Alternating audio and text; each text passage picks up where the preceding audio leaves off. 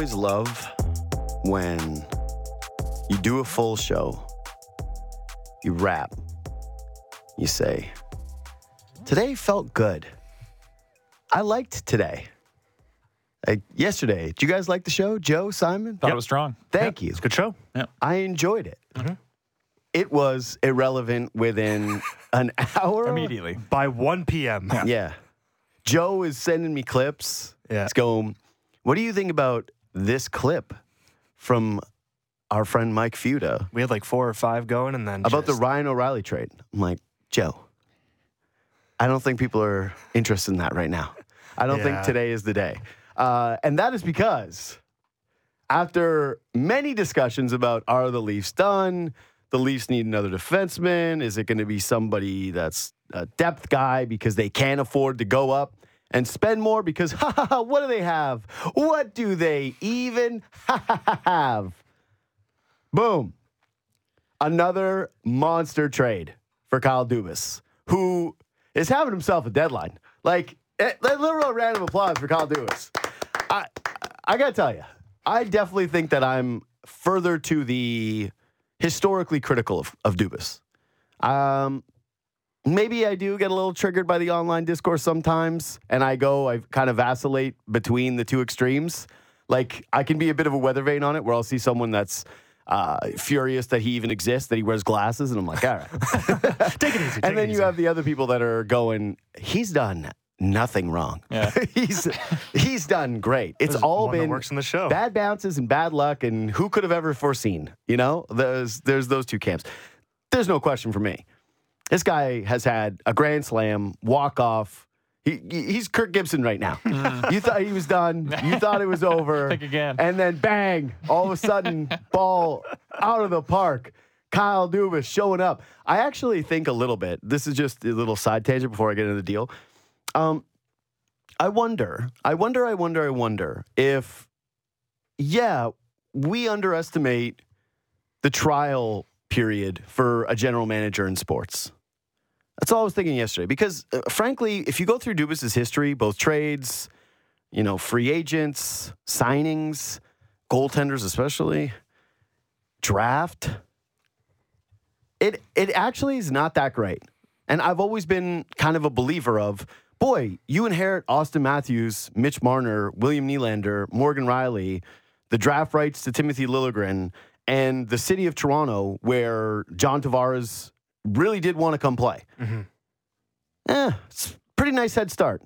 You look at a lot of the moves that have been done around that core, and there's a a few bad ones. You know, there's some really bad ones. There's the Nazem Kadri categories. There's the doubling down on the Nazem Kadris by not trading Tyson Barrie at the deadline, even if it was for just a little bit of draft pick capital. There's the Jared McCanns, whatever. You can go through and you can find some not so hot ones. You can find some good ones, the Jake Muzzin trade, but that comes kind of with a bad one, which is the Jake Muzzin signing. Um, there's ups and downs. I, I don't really see how anybody could be nitpicking too much with this one. And I'll get into the reasons why. But this kind of feels like if, if we look at athletes entering their prime, or we work with under the idea that not anybody, like who's good at their job when they step in right away, or who's the best version of themselves when they step into a job right away. Yes, he was groomed. He had his couple of years as an assistant GM. He had his time with the Soo Greyhounds, right? He was always trumpeted as a hockey guy. Like, don't worry, this is a hockey guy. He's ready to roll.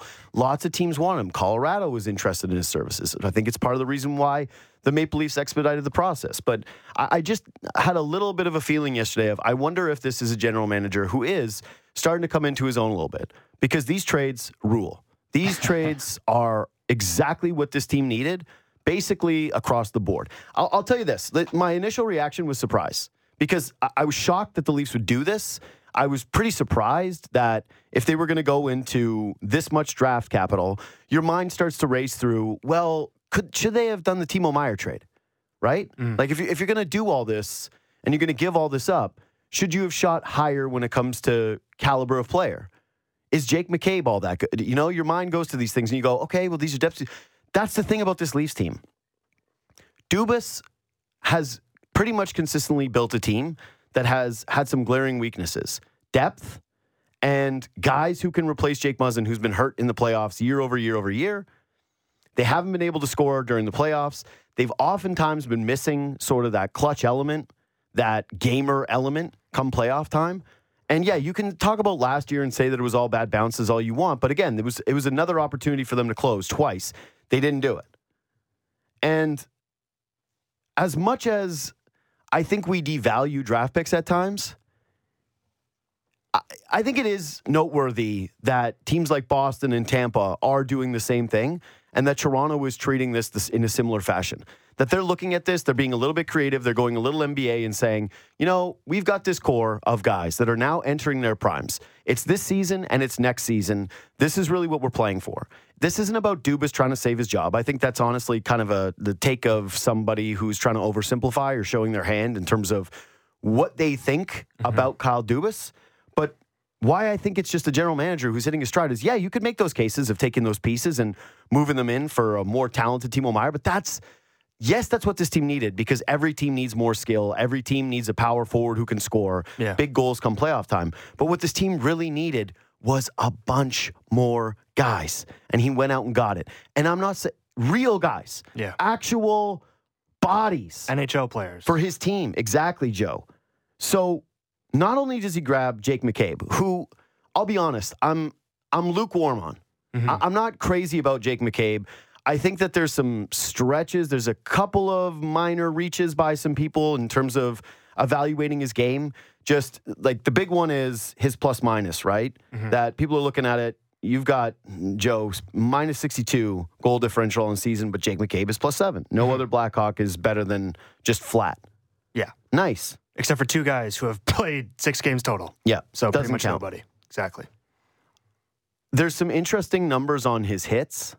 He has the like widest discrepancy of any defenseman in the NHL when it comes to home and road hits per game. Mm-hmm.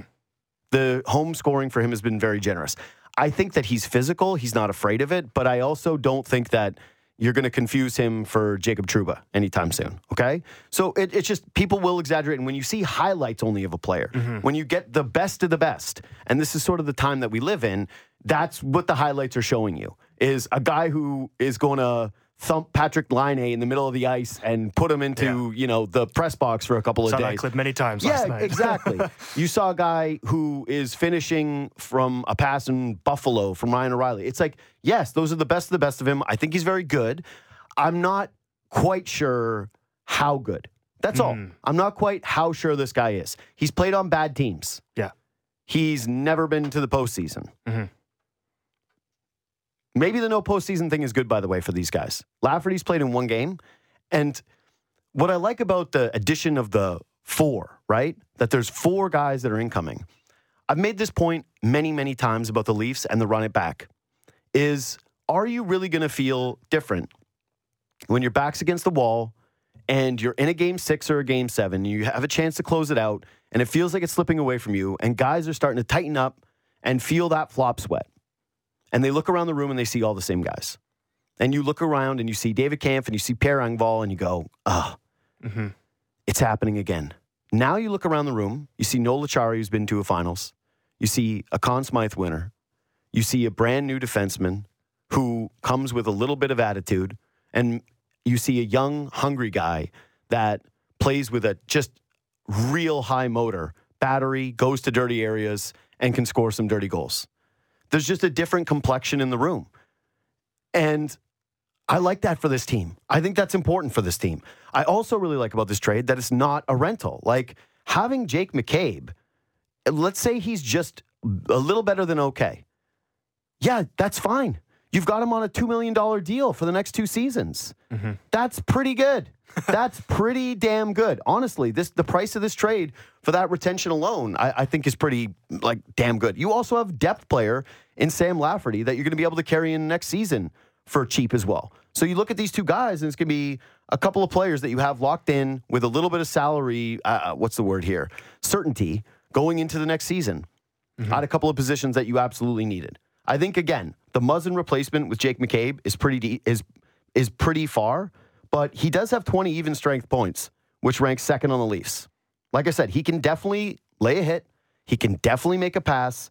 He can play kind of from the right, but really he's a lefty.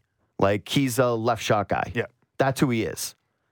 Um, and yeah, the no playoff experience stuff with those two guys. I, I wonder if that that they have the right mix of we've got guys who've been there before that we've brought in that add to the won it. pedigree, but we've also got guys who are just hungry to be there and and maybe they don't carry any of that baggage into the room, Yeah. and and that's going to have an impact on the Leafs.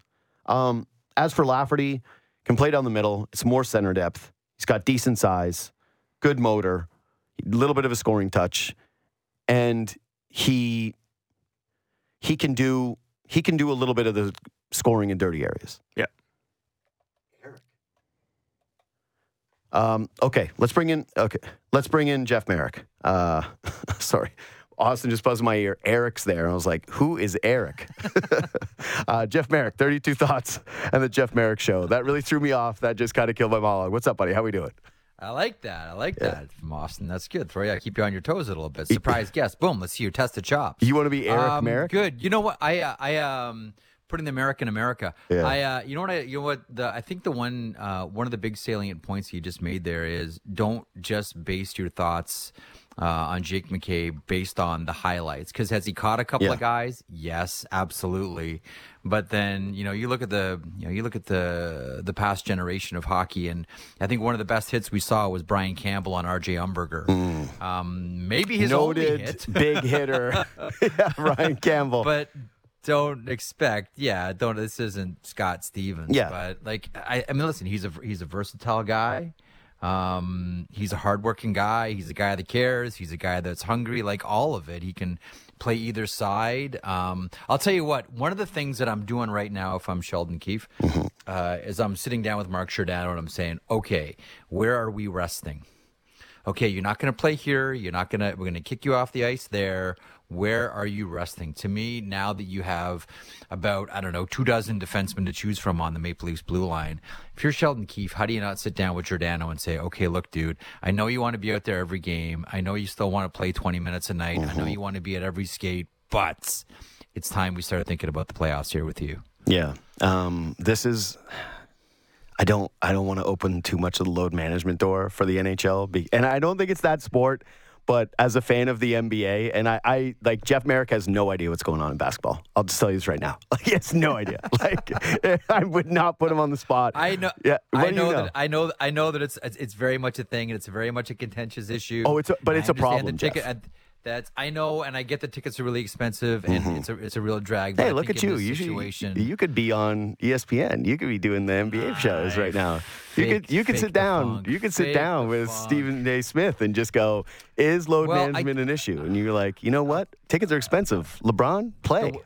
I like the one, this. The one, the, the the one thing that I am that I am good at when I got this I got this advice really early in my career, and it goes like Mm-hmm. this, and I'll share it with you and your listeners.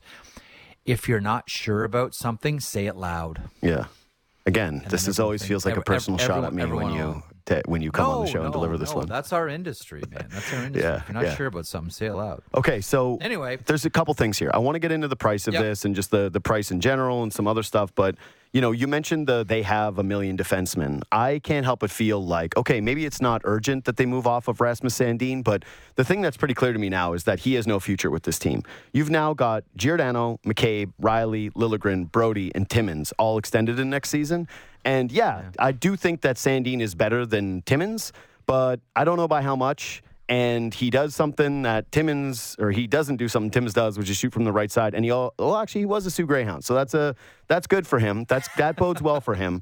But it just it doesn't feel like the timeline matches Rapp- up with Aaron. But with but with Kyle Rapp. yeah, exactly. Kyle Not though. not Kyle's different guy. Kyle. Yeah, different exactly. Kyle. Different, Kyle. Kyle too.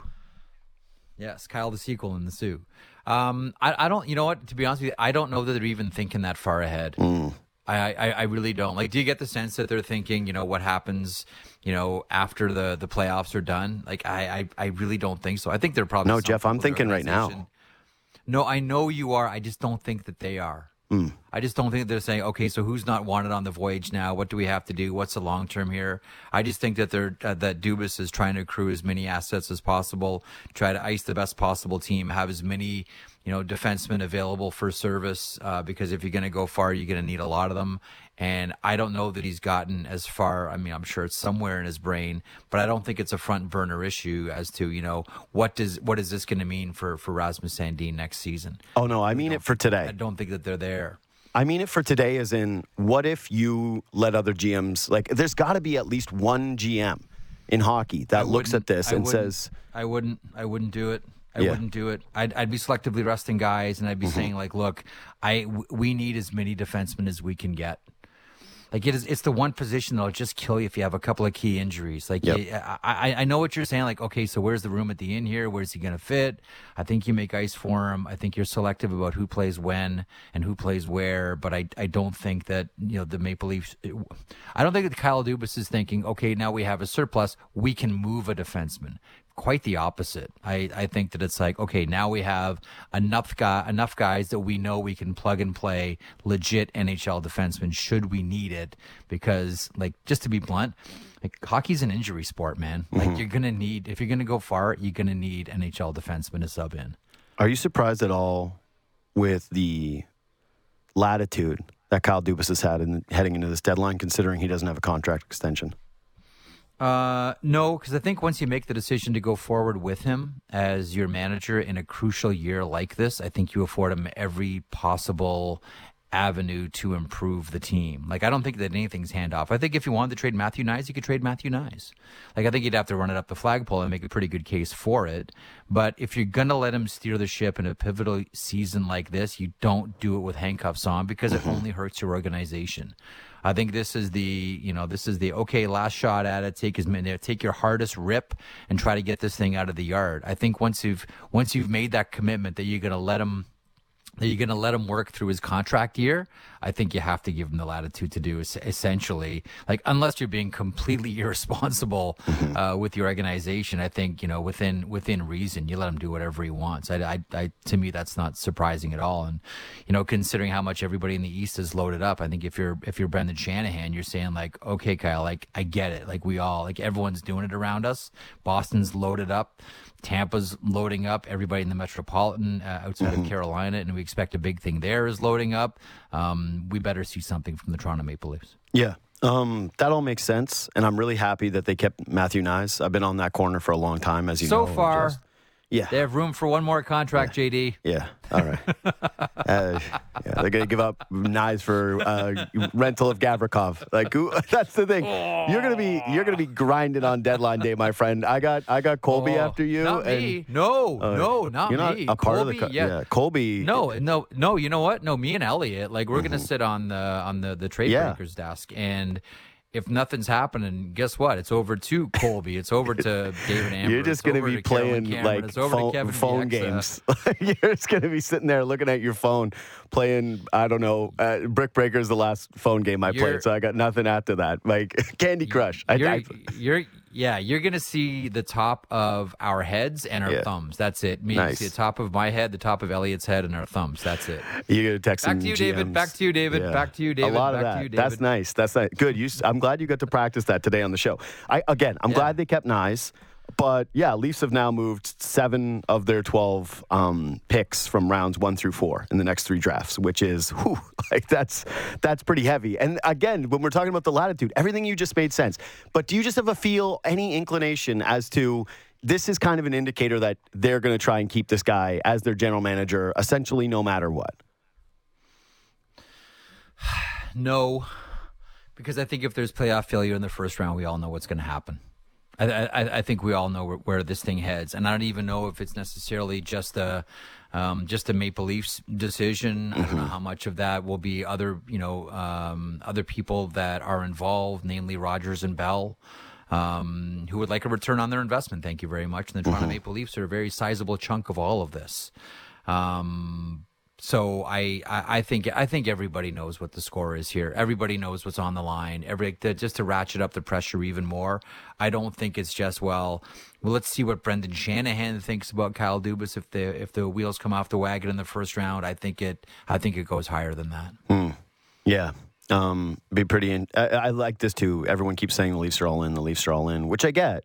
I think Kyle Dubas has put a lot of draft pick equity in the middle, but they've kept mm, basically all their top prospects. And the idea that they wouldn't just roll into next offseason with still this core, granted with less term for everybody left.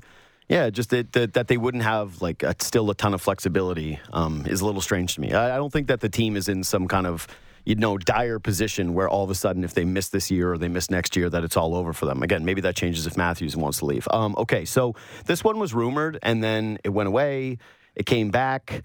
What do you know about the relationship between the two Kyles here? Because they seem to have a lot of conversations. Last deadline, there was the weirdness of you know the leaked discussion. Yeah. Everybody thought they were Yeah. going to break up, and now they're back together because they're just you know doing the Mrazek favor for one guy, then doing the Jake McCabe trade.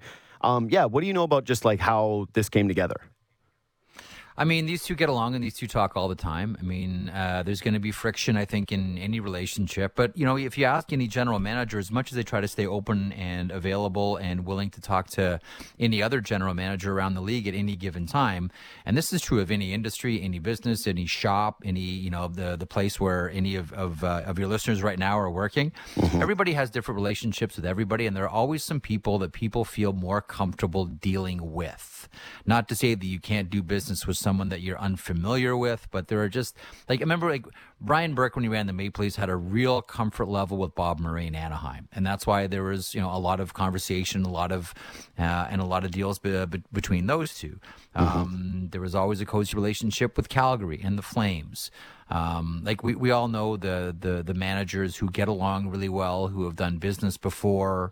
Um, and I think that for Kyle Dubas, who I who I do by the way think is is very open to just about any well not just about with anybody in the NHL. I know some people will look at oh like oh he must have a frosty relationship with Lou Lamoriello.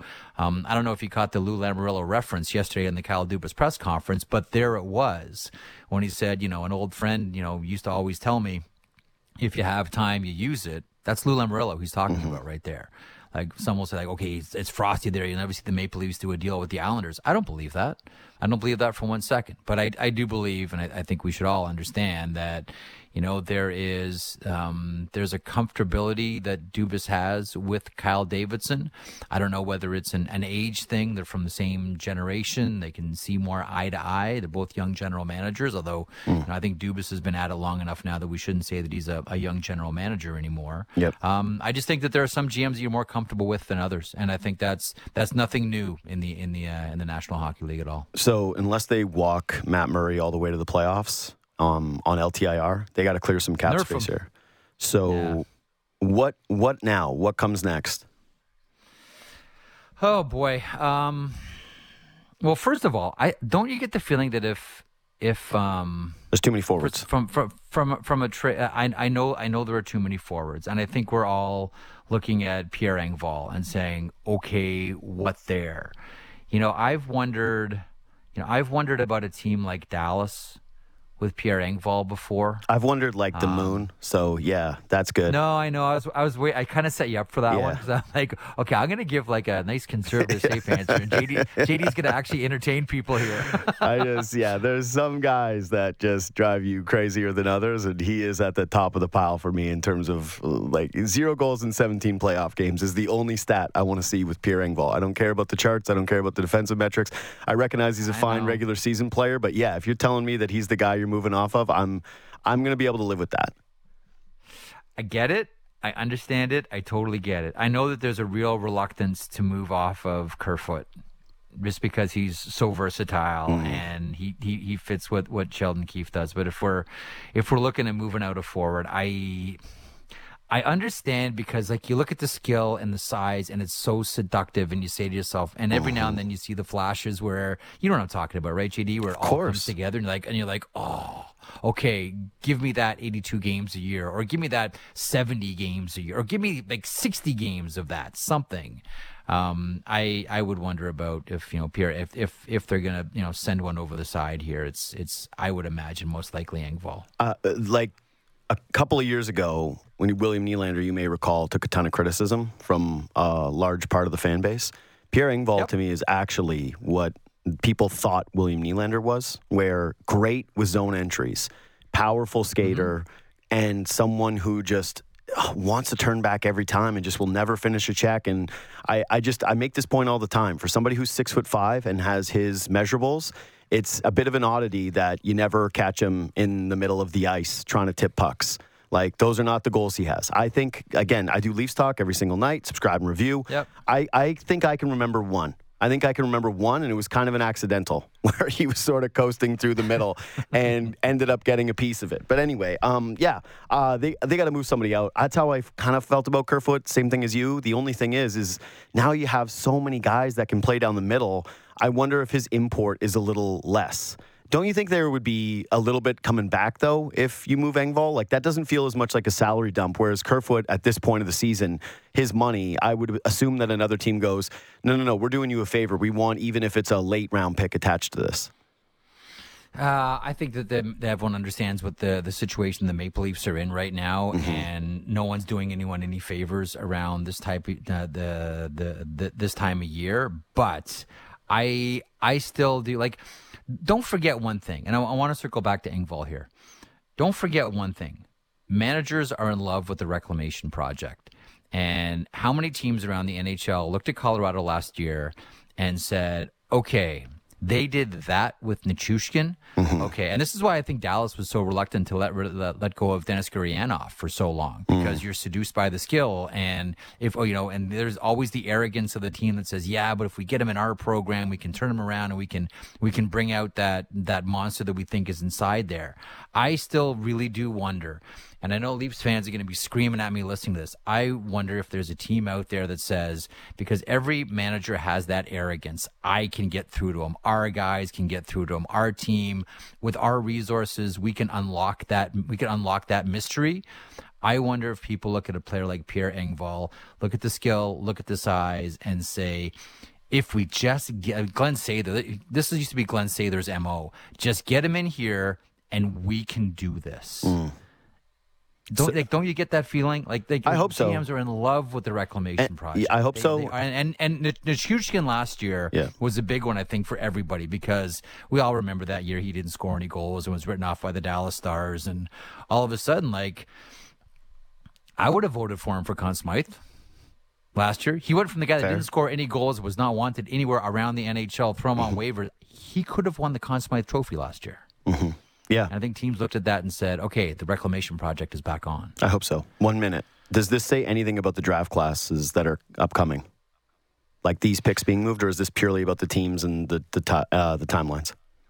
These are all lower first round picks, which Yep. will still be really good. But I think we're we are like at the high end. This draft is elite, and in the top ten, this is an elite draft. But let's not get ahead of ourselves here. Like I don't know that this is that we're going to look back on on this one the way we look at like you know 2003 or the Connor mm-hmm. McDavid draft and say like, okay, this is the year that everybody got Hall of Famers because I it might be at the top, but I don't think it is deeper. Next time I have you on, I definitely want to talk about whether we're getting better at looking at the future of this. Because I do wonder, yeah, if the game is getting better or if it's getting harder. Uh, but we got to run. Jeff Marek, thanks so much for the time today. Uh, I appreciate it, and we'll listen to the Jeff Marek Thanks, show bud. later today. Good luck on deadline day, Thanks, scrolling and You'll be good. Yeah. You'll be what? You should be laugh. You know what? Send me texts. Send me jokes. Send me say, send me Trades. send me funny videos, Yeah, JD. I will. All right. Just send me funny videos on Friday, okay? See you, man. Thanks for coming on. Thanks, pal. Uh, there's Jeff Marek. Okay, so here's the thing with Sandin that I was trying to get at. Yep, the, the, the case Jeff made there is right. You're going to need a ton of defensemen, and I'd probably rather have Rasmus Sandin than just about anything else that's out there right now for mm-hmm. the team. That being said, like you can't, let's put it this way you can't put him in a deal that is making you moderately better up front, minor needle mover type of thing. For uh, you know, it just it has to be kind of an impact move. I just wonder if this is the this is the time where a team might look at it and go, yeah, actually, we would be interested in it. Some people have floated out the idea of Vancouver being the Kerfoot spot, and I know a lot of people like Garland. I don't. I know the Leafs liked Garland at one point. There's just absolutely no way, in my opinion. Um, the only reason is the, the math. It just doesn't add up. Like, how are the Leafs going to get them to retain that money? I don't think that they want to retain that money. That's too much for too long when you have so many uncertainties moving forward for the Leafs. So I don't think that, like, that's the kind of move that I'm saying, though, Sandin would have to be in, where you're getting a guy that has some bona fides that fits into your roster and actually is going to play a, a meaningful position, uptick position in your lineup. And I think, unfortunately for Sandin, he's just in that crappy middle of not a good enough prospect or future player, whatever you want to say, mm-hmm. that an organization is actually going to be willing to sacrifice a meaningful deadline piece now.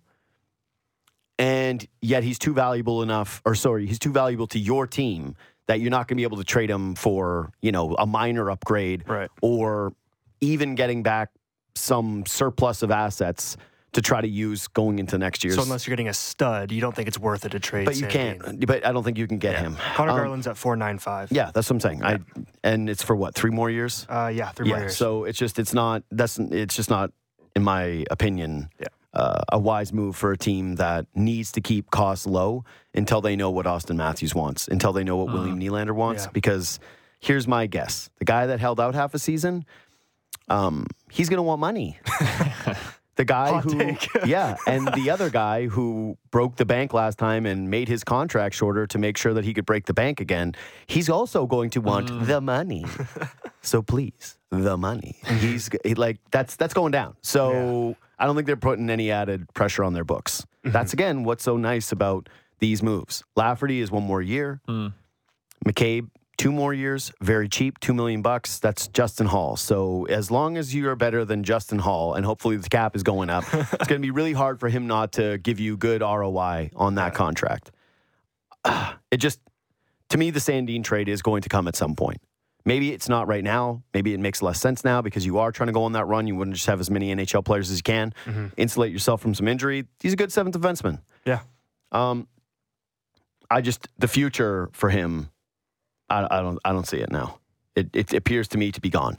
How are you going to? First of all, how, why would he want to be here when he was already concerned with ice time heading into this season, and now he looks like the odd man out from the playoff roster? He's not Conor Timmins, who you saved from Arizona and gave a couple uh, like a million dollars to, and just said, "Hey, whatever, show up when we need you." Conor Timmins is gonna be fine. Rasmus Sandin, he yeah, he was the story going into camp of whether or not he was going to show up, whether or not he was going to play ball. Some injuries happened, and he went, "All right, mm-hmm. I'll try to prove myself." I don't think it's gone great for him this year, from just a hockey standpoint. He's had his classic Rasmus Sandin season, a little bit of the lineup, some flashes, a lot of just not fast enough, not big enough, tweener type of player stuff. Mm-hmm. Just a little bit of a flash to leave maybe, hopefully, some people looking at it and saying, uh, well, maybe again, the what Marek said about Engvall. Maybe if we bring him in house, I, I don't, I don't see the Leafs moving off of Engvall.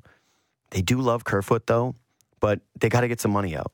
And Yeah. maybe that's just a Zach Aston Reese on waivers and some other tinkering around, and you're trying to keep as many guys as possible and have as as many options. But yeah, now you're sort of looking at it and going, all right.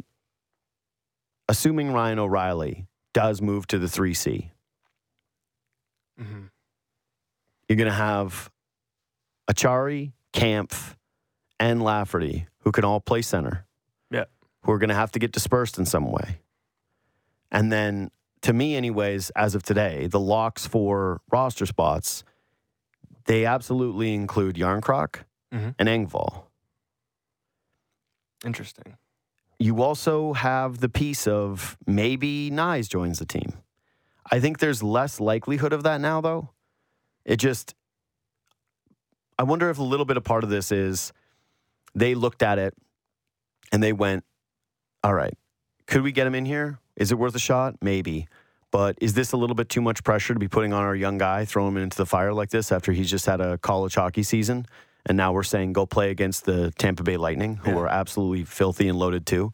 You want him playing against Tanner Jeannot and saying, "Hey, you're big and physical. Go up against this guy." No thanks. Yeah, with big expectations on too. Yeah, really. it just their season goes too late. His season They're ends good. right Yeah. before the NHL Yeah. play. It's, it's like two weeks. Yeah. It- the Frozen Four is April 6 and 8. That's what I'm saying. It's just it's right up against the end of the schedule. I think Yeah. if it went perfectly, he could be here for two regular season games. Yeah. Which Maybe- is just not really. Yeah, maybe you work him into one and just take a peek. But I don't. I. I think that part of the fantasy for me is sort of. I don't want to close the door on it completely. Who knows? hmm He's had a really good season, and you want to be able to keep all your options open. It's just tough. He's 20. Yeah. The history of college players too. going into the postseason is not great. And even the other night, they flashed the Chris Kreider comparison up on the graphics hmm during the broadcast. And what they left out is Kreider, when he went on his run, was well, they didn't leave out the fact that he was a year older. But when he went on his run, he got a lot of power play time, and most of his points came from there. Mm. And he's kind of the standard bearer of look, a college guy can step in right away and make an impact on a on a playoff team. So just something to consider. Anyway, I like the deal for the Leafs. Cost controllable, solid upgrades, guys who to me, again, Lafferty really popped both times they played the Leafs. Go back and listen to Leafs talk when they played Chicago. I kept mentioning it. I like that guy. And he's the type of guy who I think really is going to be able to get you one dirty depth goal in this series. They didn't add that, the caliber of goal scorer I think you would like outside of Ryan O'Reilly, right? Yep. Who's not Timo Meier, but somebody who can obviously score, has great hand eye, can get in front of the net, tip a puck as, as good as anybody in the league. hmm but they got real players. Yeah. And they got some guys who care. They're not going to be able to out physical the Tampa Bay Lightning. It's just, it's not going to happen. That's not the way that they're going to win. But they might, but they're going to need goals, yeah. like dirty area goals. And now they have more guys who do that. They have a different complexion in their room. They have some cost controllable stuff. And they didn't touch their top tier prospect in Matthew Knies. hmm No They didn't remove from the roster in a significant way. And if they're going to, they're going to have their pick of the absolute litter of who they don't want to have on this team and who to clear out to make sure that they have the cap space. So, yeah, again, home run deadline for the Leafs. I could not really. You can always wish for more. And we'll talk about that in a second. But this has been pretty damn good Yeah. from a just how I feel about a move at the time. Even even the Jake Muzzin trade, which has been widely trumpeted as Dubas's best move, this feels the best to me in the moment Mm. Out of everything. Like initial reaction. Yep. Other than unless you count the Tavares signing, True. because that was a player for free who was John Tavares. John Tavares. That's John Yeah. Tavares. It's not bad. Yeah, I know, but people still cry about it, and it drives me nuts. Like, why did they could have used the money on other guys? I'm like, yeah, there was no team in hockey that was saying, John Tavares wants to be here. I'm sorry, I'll eleven pass. million dollars. Uh, what do we have to trade for him? Oh, nothing. We're good. No, thank you. Yeah, no, uh, that's all right. Anyway, quick break. Let's come back and uh, yeah, what Kyle Dubas had to say at his media conference yesterday. Sportsnet 590 The Boys, we're talking about reoccurring dreams today. Apparently, Simon, Brutal. you're just a big reoccurring dream guy. Yeah, it's the worst. I have one where like I am playing basketball and my shoes have no grip and I'm Mm-hmm. slipping and got called for travels over and over again and I can't stop and it's it's like every other night. It's horrible. I, I- hate it. I used to have one when I was a little bit younger. Well, actually, I, I used to have two. Now that I think about it, one was I would always show up to hockey practice or a game or whatever, and like I'd be missing some of my goalie gear, and it would be like, That's a nightmare. "This is not complete. Yeah, terrible. There's just not enough stuff here." and two was I used to be a mover and I used to load trucks, and every once in a while I would just have dreams of loading the truck.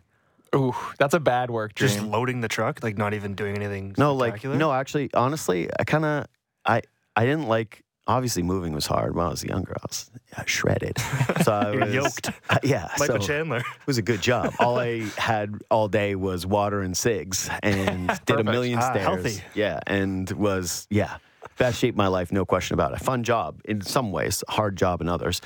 Uh, don't think I would recommend, but uh, I did learn how to load the truck and became what is called the loader. Mm. Ooh. Oh, to like And- fit everything where it has to yeah, go. And, and stuff that like that that actually is not like that's kind of fun. Mhm.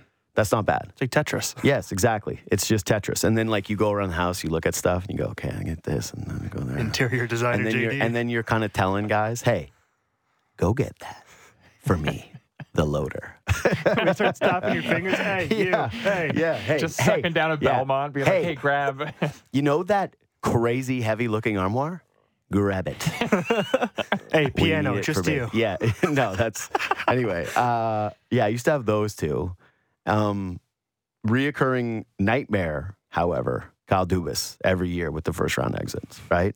Had to be feeling good yesterday when like, that's a time where you come to the mic, you're just having the confidence. Mm. Hey, I know what I'm talking about here. And it's called being praised. That's, that's I'm the man. that's what I'm saying. That's a good feeling. That's a good feeling for Kyle Dubas yesterday. Okay, so I want to play a couple of clips. I'm going to kind of go in a bit of a weirder order here, Austin. Um, now, these are okay. Let's play clip two first.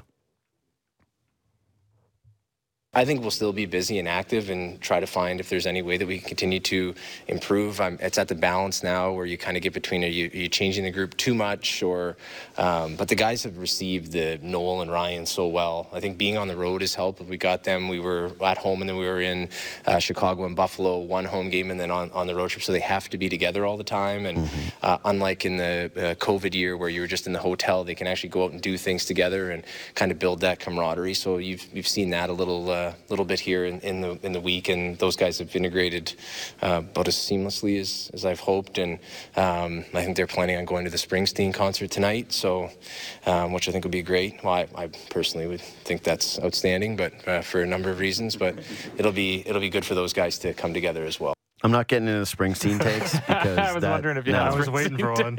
I don't have the time. I don't have the energy. No. Wait, we're anti Springsteen? There's a there's a few. I like how I'm like I'm not getting into it, and Mackie comes over the top. He's like, "You want to bury yourself right now?" Tranquilizer dart. uh, yeah, no, it's just there's some crowds that you just don't bother. You don't get into it. It's like the people who are obsessed with the pineapple on pizza debate. You're like, I don't. Yeah, you can have it. I don't know any Springsteen Some people like it. Some people don't. All right. Isn't Yeah. that a, what? Uh, uh, Joe is that? no, I just said I don't know any Springsteen references. I- just got I- nothing. okay, yeah, no, he's It's way before. It's before don't my know time. any Springsteen references. Barely any. No. Born in the USA. Okay, I've heard of that one. Yeah, but Yeah, yeah, outside of that, like not much. You- okay, tranquilizer dike for you too. Quiet. My fault. My fault. I, I don't. I'm not a fan. I would certainly never. I don't think I'd be able to handle going to a concert straight up, just because I, the the just crowd. in- intense? No, just the crowd. Just what's going on there. Mm. I just don't. I, I don't think I'd be able to deal. I think it, I I wouldn't be able to get into it. So much of being at a concert is you know in getting into it, Mm-hmm. and that one I think seeing dudes who have seen him 88 times crying, Uh, calling him the boss. Just now. is that his nickname, the boss? Yo, Bruce Springsteen? I said tranquilizer dart. I I tranked you. All right, you're done. You're done in this conversation. Um, I love that he considered that Dubas. That hey, you don't want to tinker with this too much. That's actually one thing I did think of, where you're adding four bodies that are all going to play, four guys out. This is a team that's trying to win. This is a team that's performed well all year. Yeah, it's this is a cutthroat business. I'm just watching Drives to Survive again. It's not exactly that where they're just openly telling you Netflix how much guys suck and how much they hate No dudes shame. and how they're just firing people left and right. Like it just F1 is the best. I'm so glad it's coming back. I'm so I'm all the way back in by the way, just so you know. I need Drive to- I need Drive to Survive, okay? I'm a casual. I need Drive to Survive to suck me back in to get me hyped up again and now I'm stoked. And yesterday, you know, I was doing it like 1 a.m. was looking up who did well. Uh, in terms of their their uh, Preseason la- testing, yeah, baby. at, at Bahrain. Like I was reading everything about it. Like Mm-hmm. I'm like, oh, Aston Martin, impressive. Anyway, Alonso season? yeah, dude, Alonso, he's back. Uh, yeah, he's back. Alonso is back. Yeah. So anyway, uh, all the way back at F1 with the Leafs, I like that they considered the chemistry of this because it can often get lost in this. O'Reilly, obviously. Acciari, obviously. You hope that those these next two guys that they're able to fit in as seamlessly as the other two because they've fit. I like that Jake McCabe had Toronto as the only place where he would move his no trade. That was in Canada. Mm-hmm. That's the apparent rumor. Kind of makes Declined Edmonton. Hey, guess what? Kind of makes sense when you really think about it. When you really break it down, where was he going to go? Winnipeg? Montreal. No, Montreal's bad. I'm kidding. I know, but I'm saying, I'm saying that some of the teams in the, I won't say the better cities, different. They're different. Okay, they're the different Canadian cities. made a lot of people mad. They're not good, and some of the ones in the other different kind of Canadian cities, I don't think so many guys are stoked on if they have the choice to decide not to go. Let's just say that. Okay. Anyway, I liked it. And I like that he says that they're still not done because they shouldn't be. If there's something that comes up, they should still be trying to add, whether it's a depth piece, whatever. Something comes across the table. All things should be considered. That being said, it's really hard for me to see how they're not done outside of trying to get off of a contract that's one of the forwards. Essentially, potentially deciding between Kerfoot and Engvall, Zach Aston Reese would be the most obvious guy. But yeah, well, those guys are definitely one of them's on the chopping block. Somebody's got to go because there's just no way that they're going to let Matt Murray walk all the way to the postseason on LTIR and then trust him with some games. If he's going to be healthy, you got to play him. You got to see what you've got. Um, and in fact, if you are going to do that, I would actually say that you have to add another depth def- or uh, blech, why am I harsh mouth there? Another depth goalie, like he did with the Riddick trade. I said it on Leafs Talk that I don't really care for that idea because if you're in that position where you're playing the scraps from some other organization, then you're probably screwed in a series against Tampa Bay anyway. But either way, it's at least something to consider. Okay. Um, I like this one too. Clip five on how he came to these moves and whether or not Boston and Tampa had any impact on it. Yeah, the, neither of those. Tra- I mean, uh, for us, it, I mean, it was neither of those really affected. We were doing this talk with Chicago had been going on even before the uh, the Boston deal. So, uh, and it was you know nearly at the finish line, or essentially over the finish line last night when the Tampa Bay uh, Nashville deal came down. So, we're we're just we have to focus on ourselves and worry about ourselves, and and know it's going to be really tough. Like we've been through it before. We know that that these are elite elite competitors, and at this moment, um, you know, it's it's in on both uh, sides of the, the of this format in the East. You're going to have two teams that are in the top six uh, if it if it finishes this way, playing in the first round, which is great for the fans. Uh, but it's it's really tough when you're competing, and and uh, but I think we relish it, and I think we need it. Actually, I don't I don't think we should be uh, of, of all teams should be embracing it and being ready to go for it. What else can he say? We're embracing it. We're excited about it. We're going for it. I do believe him, though. I do believe that he did not make these moves as a response to anything that anybody did. People went, oh, the McCabe trade. No, they had been. Shout out to Luke Fox. This, that dude was on the Jake McCabe thing from a million years ago. Mm-hmm. And that's why I said to Marek, it, it was there, it went away, it felt like a done deal, and then it was gone, and they went, oh, it's going to cost too much, and retention, first round picks, and is really going to do this? All I think it took was them making sure that they had the assets to make sure they got it forward first. And then mm-hmm. once that business was done, they went back to the drawing board and went, okay, we remember the price and we're going to be willing to do this and we want to bring in Jake McCabe. Yeah. This, these moves were obvious for the Leafs no matter what. Yeah. There was no scenario where they were going to walk into a playoff series. I don't care who it was. We, we focus, we hyperfixate so much on the first round. I get it because it's been seven times in a row. Uh, it's not been great. I get it. H- Completely understandable why we fixate on it. Tampa is such a huge challenge. This team if the, is always been trying to win. It's Yeah. always been geared to win a Stanley Cup. That was the nice reminder from yesterday is that this is not about matching Tampa. This is about beating Tampa. This is about beating Boston. This is about beating everybody that gets in front of you and winning a Stanley Cup. Yeah. Because you're that good right now, and you've got that with this year, and you've got it with next. Last one. I want to play clip number one. Uh, no, I I, I mean, I've never been asked that. Thank you. Interesting. Not cleaning that out of the top. But um, I, this to me is the most fun time. Like I said to the guys this morning as we were kind of pushing it across the finish line, like when you're, I don't know, unless you've been like in there doing it, like uh, the moments when you're just getting a trade that you've worked on for a while to the finish line, it's the most exciting part of it. And then you know seeing the guys come in like Noel and Ryan, um, and, the, and not even their production, but just the way that they've played and helped the team, and then the way that the guys react to it and where we're at, like Like it's it's to me is the most exciting time, and I- don't I don't know about the I don't wouldn't say that it feels pressure. You feel a, a duty in this job to do uh, everything you can to help the group of people that are that are part of it, the staff and the players, and Okay, so this is the biggest point from all of this for me. And this is what I'm going to be carrying in to discuss with my buddy Colby Armstrong in a couple of seconds here.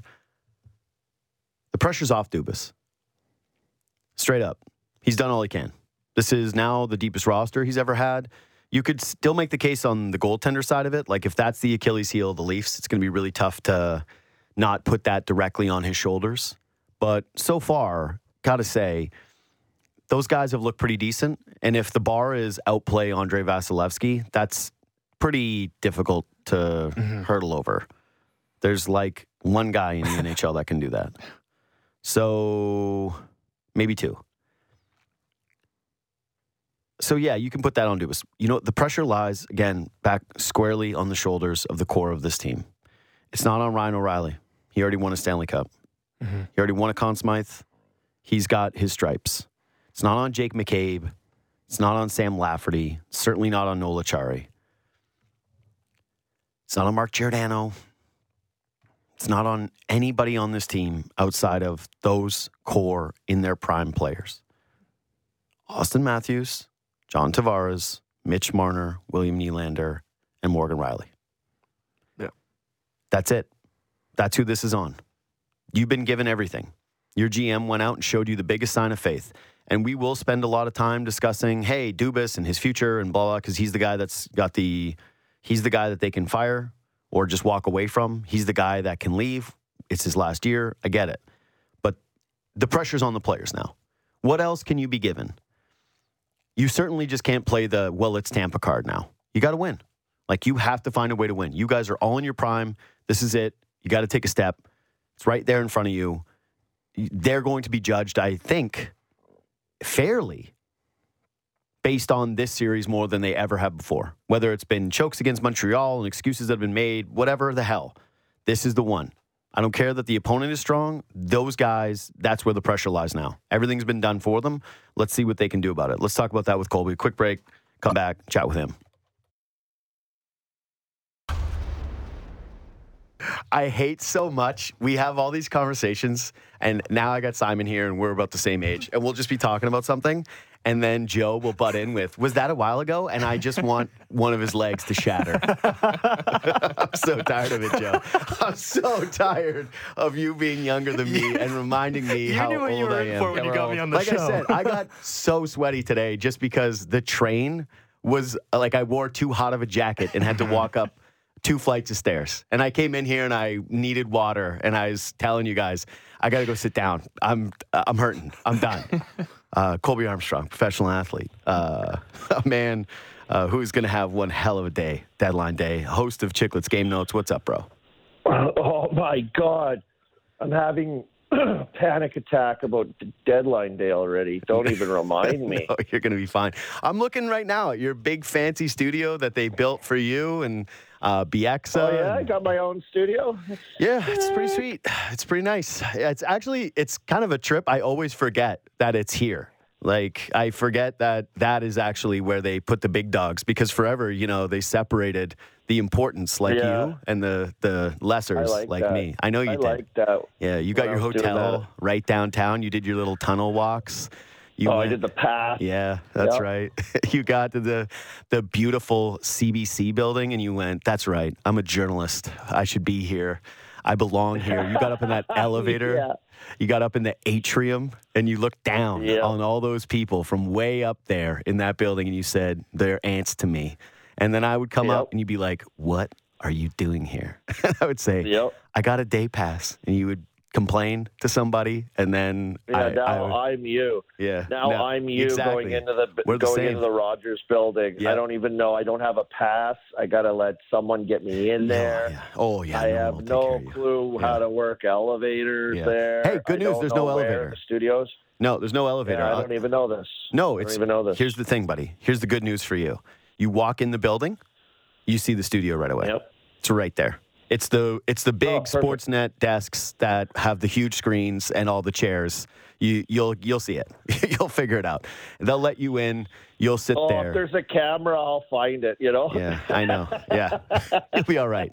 You'll be ready to roll and let people know that you were traded for Marian Hossa. I don't want to step on your material. Oh, yeah. yeah. Yeah, don't steal my don't steal my shtick, but yeah. Oh, yeah. I can't wait. I, I had Marek on earlier and he's going, We're fine, actually, Elliot and I, because we just have to scroll. And if nothing's happening, they go, Hey, is anything going on? They go, Nope, that's it. over to the mm. insiders. Yeah, back they, to you they at the desk. Like they're looking at their phone. They're like, Yeah. "Oh, we're hearing some buzz about Yeah. uh, no, some no-name prospect that we've never Yeah, heard of," and we're like, "Oh, okay." Yeah. And then and then we got to talk about it. Yeah. It's going to be good. How much research do you have to do going into this? Like, you, what do you, I don't know. yeah. You don't know? That's good. That's a bad answer.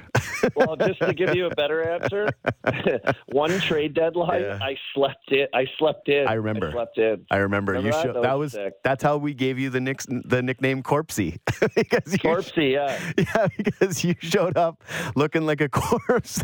you just were I dude. was sweating. That's it. You and me today. Me from too hot of a jacket and a hoodie underneath. I thought it was cold outside. It was warm.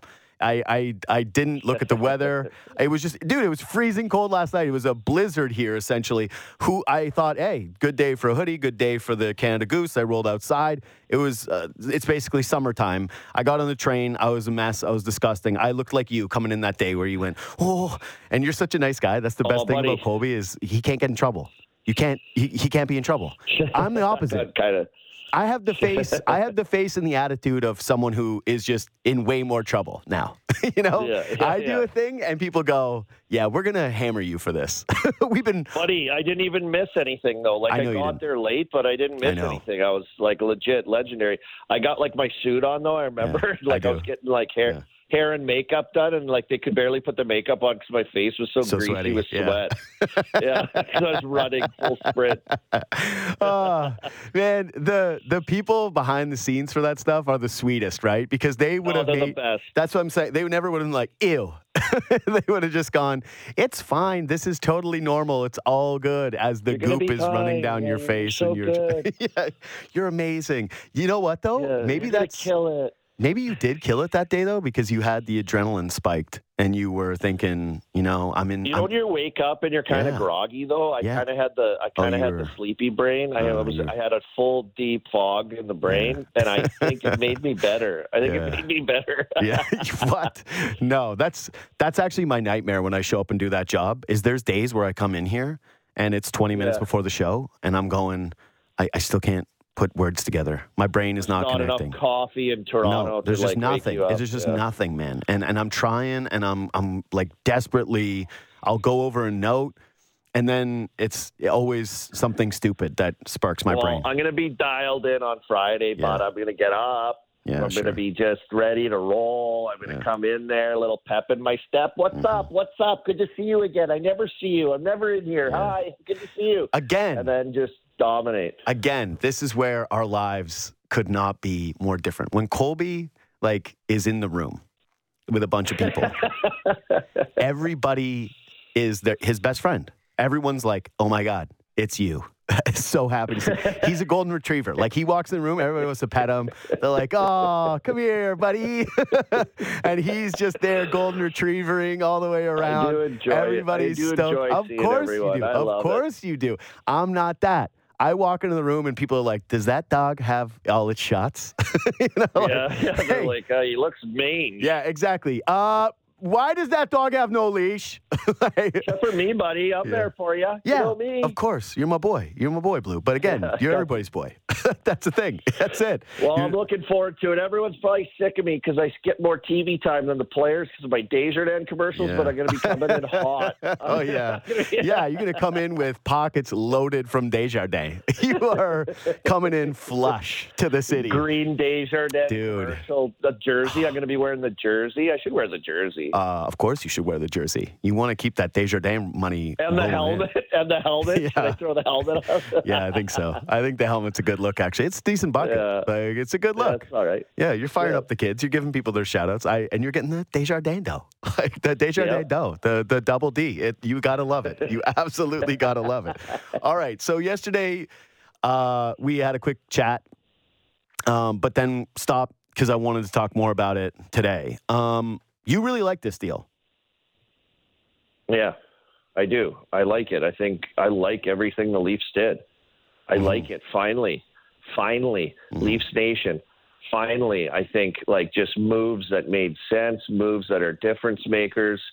Uh, I I think you know I've seen a lot of. Yeah, I saw Carolyn Cameron put a GIF of a guy pushing all his chips in. I love mm-hmm. it. I think this is do or die for Dubas. He knows it. He made these awesome moves and got like key guys through their lineup. One a stud, you know, all around 200 foot Zen master and, O'Ri- and O- Ryan O'Reilly, and the others are just like great ads that are just like perfect fits that are gonna like really help them. Sam Lafferty was here in Pittsburgh, didn't play too much, but like lightning fast speed, aggressive, a little reckless, um, can kill penalties, block shots, will chuck them when he has to, like just like a good soldier. He's a mm-hmm. good soldier. Acciari, love him. Warrior, good in the playoffs, will be a guy that they think they're going to depend on a lot down through the depths of their lineup.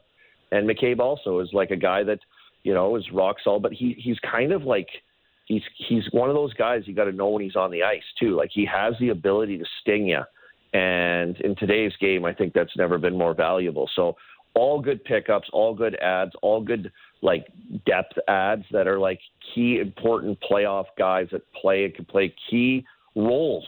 Mm-hmm. You know, role recognition through your lineup of guys that can do these jobs and also provide five on five play that's good. And I think Dubas did a really good job this year. Yeah, If he's done, if he's done, if he's that's it, okay. But I think like he put together a thing like something for the Leafs that's like okay, this is believable. This Yeah. is now believable with their core. dude. I Except for one agree. thing. Yeah, Except for The one net. thing, we know it's the, the net. Yeah, we know. yeah. At least you hope you have two guys who can maybe do it. That there isn't as much. Hey, this is all on Freddie Andersen's shoulders as it was years past, Yeah, or yeah, as yeah. much as it is Jack Campbell's. Like maybe, just maybe, with having the two guys, you can find one. I was saying earlier, though, um, that's that's for sure the pressure point on Dubas, right? Where if the goalies just blow it in this series, they can't figure it out. Matt Murray's hurt, Samsonov chokes, whatever. That's just squarely on his shoulders. He'll get, um, he will get killed for it. He will not be here the following year, and frankly, a lot of that is going to end up being his legacy. Even the Dubas defenders are going to go, "Hey, he did a good job, but he could never figure out the goalie part of it. He's still the guy that gave Peter Mrazek a three-year contract when."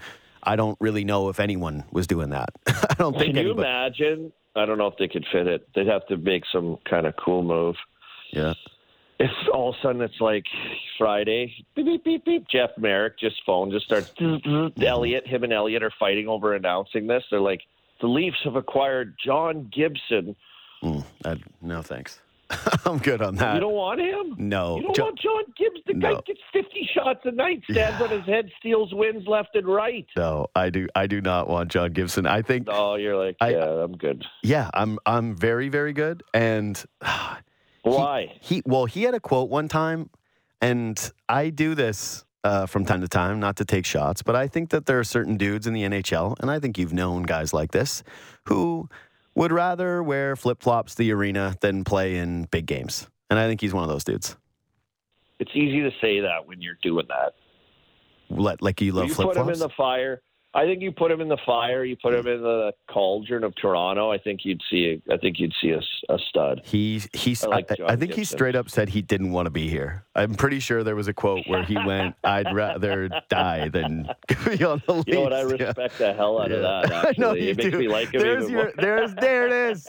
There's your Western Canadian. You know, sometimes I worry because I see you with the American flag and you're a U.S. citizen now, and and I, I worry. Yep. I worry about you, and I go, man, don't don't do it. Don't just become a full blown American. buddy. And then and I'm then in the blue Sasky. collar, I know. Pittsburgh. Just be, jeans, a t-shirt, I get a it. beer in my hand. I, I love, it. it. buddy. I love it. All I'm saying to you is that there's nothing that brings you back to your Western Canadian roots than you than somebody overhyping the Leafs or someone going, "Yeah, I would never play the You're like, "Yeah." I'm Oh, trying to. yeah. I'm trying to get him a goalie here. Yeah. I'm trying to get him. Like you know, maybe there's one more trick up Mm-hmm. I don't Dubas' so. sleeve. If there was a You know, guy, maybe he's got an extra stack of chips next Yeah. to his chair that he didn't put on the table yet. Yeah, that would be great. He does. His name's Matthew Knies, but I don't think they're moving him. He's just too important in the future. And yeah, he's the guy that they're really hoping they've been looking for. And especially given that, yeah, the next contracts for Nylander, Matthews Yeah, coming up, and those Yep. ones are going to be, yeah, they're going to be monumental. People are going to look at that and go, sorry, what? it's going to be hilarious too because Yeah. the cap's going to go up and people are going to be like, yes, finally, the cap is moving. And then the Leafs, those two guys are going to go, yeah, about that extra Absorb space. Yeah, yeah, exactly. It's going to Yeah. be that old those those towel commercials. What was that guy? Uh, Yeah, Bobby. yeah, yeah. Ah, damn it! Why can't I put that one together? Where it was just the absorbable sponge. Where it was like, look at this, does the job of two thousand paper towels, and you'd go, wow, I really want one of those, even though I don't need that. That's what those guys are going to do to the cap space. Okay, so yeah, you like the moves. I agree with you. I do. Yeah, there's just you. You said it, and and I was saying it earlier on the show of. They didn't just need one guy. They didn't need just a Timo Meier. They needed four dudes who could actually play. And that's what they did. They went Yeah. out and got four dudes, and they got guys who can maybe score a dirty playoff goal, get a big hit, provide some leadership, you know, hard on pucks, can tip them in front of the net. Like, again, it's just been a perfect deadline for Dubas. So the scenario Yeah, you I love it. outlined. Yeah. I love it. I love it. I love it. I love it because forever I feel like you know all the people that I know that are Leafs fans are like, oh my gosh, we got another second for Winnick. Wow, that's Oh, such yeah. great. You know, we got a second. Oh, we got these draft picks. You know how many Yeah. picks we have? Yeah. And then like nothing happens, and like great, you're just stacking the Marlies. Who cares mm-hmm. about the Marlies? Okay, did care nobody about the Marlies cares. a lot for at one point in Yeah. Nobody cares about the Marlies, okay? Mm-hmm. And you already have your core. You already have your guys. And it's like, when are you going to like put the throttle down and just mm-hmm. be like, we're going? Did you see uh, Julien BriseBois in, in Tampa when Yeah, he quoted about his draft picks and the value, what they put in it, and what they think they are, and how they're going to get better? And look at their draft. They, they're not picking anybody in the next like four years. They don't care they're like, we're good now. We got our core. We need to supplement, you know, things around them, and we're gonna, you know, spend it on real NHLers because we know they're real NHLers, and we get guys that we like and guys that we want. Which is like, your brain should explode because it's like, yeah, duh. hmm I love Well, it. Well, maybe just maybe this is just enough. You wait, you know, this is the year he's finally decided to do it, but it's like, unfortunately, every team in the East has as well, pretty much. Everybody's stacked. So It's the know playoffs. it's crazy. I think this regular season has sucked straight up for just about anybody. Unless you're a Bruins fan or a Devils fan, Sabres kind of ish, but Sabres have lowest attendance in the NHL. Like it, it just it's been a pretty flat season with a lot of bad games and just you know a lot There of was shit- one sick game. Rangers exactly. against Calgary Yeah. coming out of All Star. Best Yeah. game of the year. It was so good. It was so unbelievably good. It felt refreshing. It was everything I wanted from the sport, and hopefully we get some of that come playoff time. And yeah, man, I'm I'm totally with you. This just the, the season hasn't been good. It hasn't been fun. They need a spicy playoffs. Like the NHL desperately needs to have a kick-ass playoffs where some teams get in there with a ton of stakes, like these guys all have now. The even Yep. the Devils put that pressure on them with the Meier trade. But yeah, especially those three Atlantic teams up at the top. There's some desperation down there with the Islanders, where they're at, where Pittsburgh's at. It should be fun. I'm really excited Yep. for it. But the pressure thing, okay, so Dubas, to me, anyways, the pressure was never changing for him, right? Like he it- he loses in the first round, he's probably out of a job. They move on past it and perform well, and he's looking good. Now, to me, everybody agrees he hit a home run at this deadline. Like I really haven't seen. I kind of hate it when everyone has the same takes of yeah, I like it. Uh, what's to be too mad about with it? And now that's pretty much where we're at with this deadline. Like I don't see a single person that's other than just like the hardcore Twitter Dubas haters that are saying, "Oh, the picks, the picks, the picks." How much pressure is on the, the core now? Because that was my thing heading into the break here, dude. Is Dubas has taken the pressure off himself. He did everything he could do at the deadline. He added about the perfect pieces that you could add. Four guys, injecting them in this lineup. Now it's just it's this is Matthews, Nylander, Tavares, Rielly, and Marner. That's it. That's where the pressure is Yeah. me. I think there's a lot of pressure. I think there's a lot of pressure. Yeah, I, I do. I think there was a lot of pressure on Dubas, and you know what he's doing? He's just going, okay, there, I did it.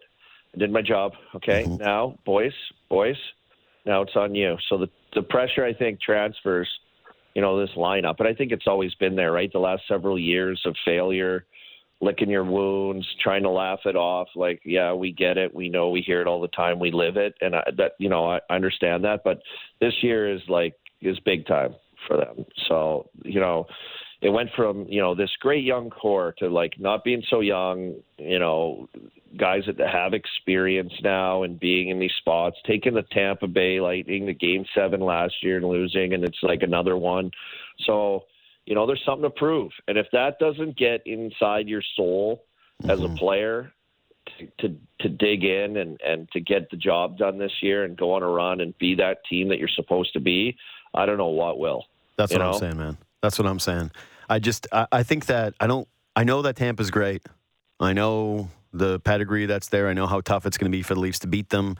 I understand there will be people lining up to make excuses and just blame the playoff format, and I'll do probably a little bit of that. I'll, I again, I will be fair with it.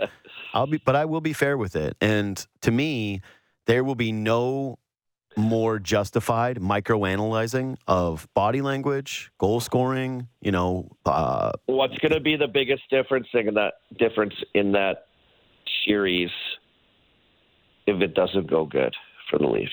I think it'll be well. Goaltending is the most obvious one, one. guy. Yeah, Yep, goaltending is the most obvious one. But to me, there is also just. I, I think being clutch, like having a sense of the moment, is a real thing. And so, if I was going to say that there's a secondary thing, is Tampa just to me is, and and this is why the Jeannot thing just scares you so much. Is they go, yeah, that's the guy we want, and they just know who's going to fit with them and who might have one of those moments. And whether it's Yeah. going to show up with just a a added physical play, whatever, this is such a fine margin, right? It's in, everyone keeps calling it coin toss, coin toss when they lost to Tampa last year, and I go, yeah, I agree. When it comes down to the skill and the way that they play for the majority of these games, it's kind of a coin toss. But there's just Yeah. something about those teams where the moment doesn't overwhelm them, and I don't understand why people don't get this more because. Yeah, it's not about, oh, these guys turn into superhumans. And maybe I'm even just strawmanning it at this point, but it doesn't even matter what you do in life. When the chips are down, can you still be you? Can you still be confident Well, and can you own a moment? just- look at Colorado right now, right? Like a month ago, they were like 11 points out of first place in their division. They were Mm-hmm. in a wild card spot, I think. And it's like you look at that and you're like, okay, they're going to have a big push. Well, they still don't get Landeskog back. As a matter of fact, now they lose Makar for like a really good chunk of games. Mm-hmm. I I, think they're eight one and one, eight one and one right now without Makar. But watch them and just look what like winning does to you. To speak to that, right? Mm-hmm. They know they're going into games and they are flying. They're missing two of their key guys.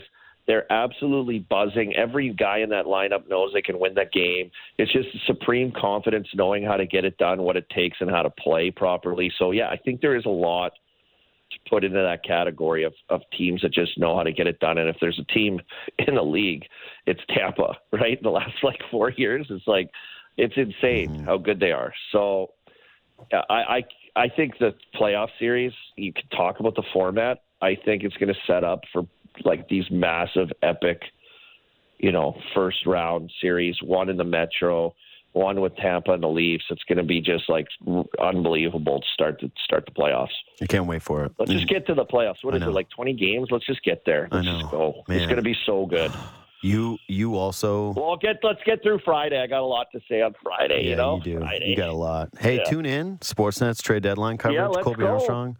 New details to the times he was traded uh, will be revealed for the very first time. couple new wrinkles I just thought yeah, of. A Yep. couple tiny little details. Remembered what he had to drink his first night in Atlanta. Tune in, find out. Yeah. He will It's let you all in on it. It's going to be an electric factory. The big, um, the impressive thing about Colorado lately too is that. Um, yeah, beating up on the West. The West stinks, buddy. It's it's it's hor- It's horrible. Like there's just no, not really any good teams. Colorado in their last six wins, they beat the Golden Knights, the Flames, who are a bit of a disaster, but the Jets, um, the Oilers, and the Wild in there.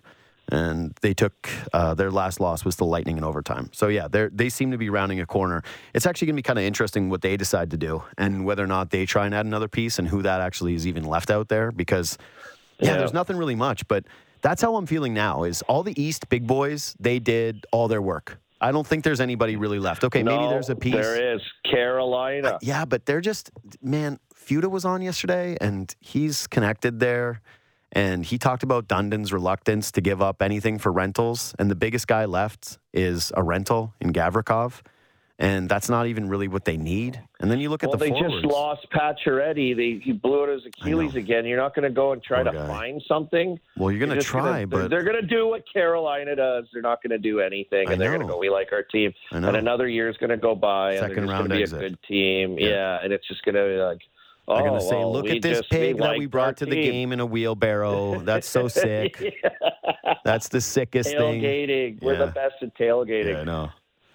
So They're yeah. a good team, though. Like, I wonder if they're going to Sure. do anything. That's the last team I'm looking at. I don't know. Can Pittsburgh do anything too? Mm. And Kapanen on waivers, but are they going to grab a few guys? Are they going to swap a few things out? So I don't know. All right, maybe Carolina. Maybe there's some pressure there, but I actually think that I, I would think. yeah, dude, there's definitely pressure, but it's also there's not as much pressure. I saw Dundon on a podcast going, I think it was with Frank Seravalli.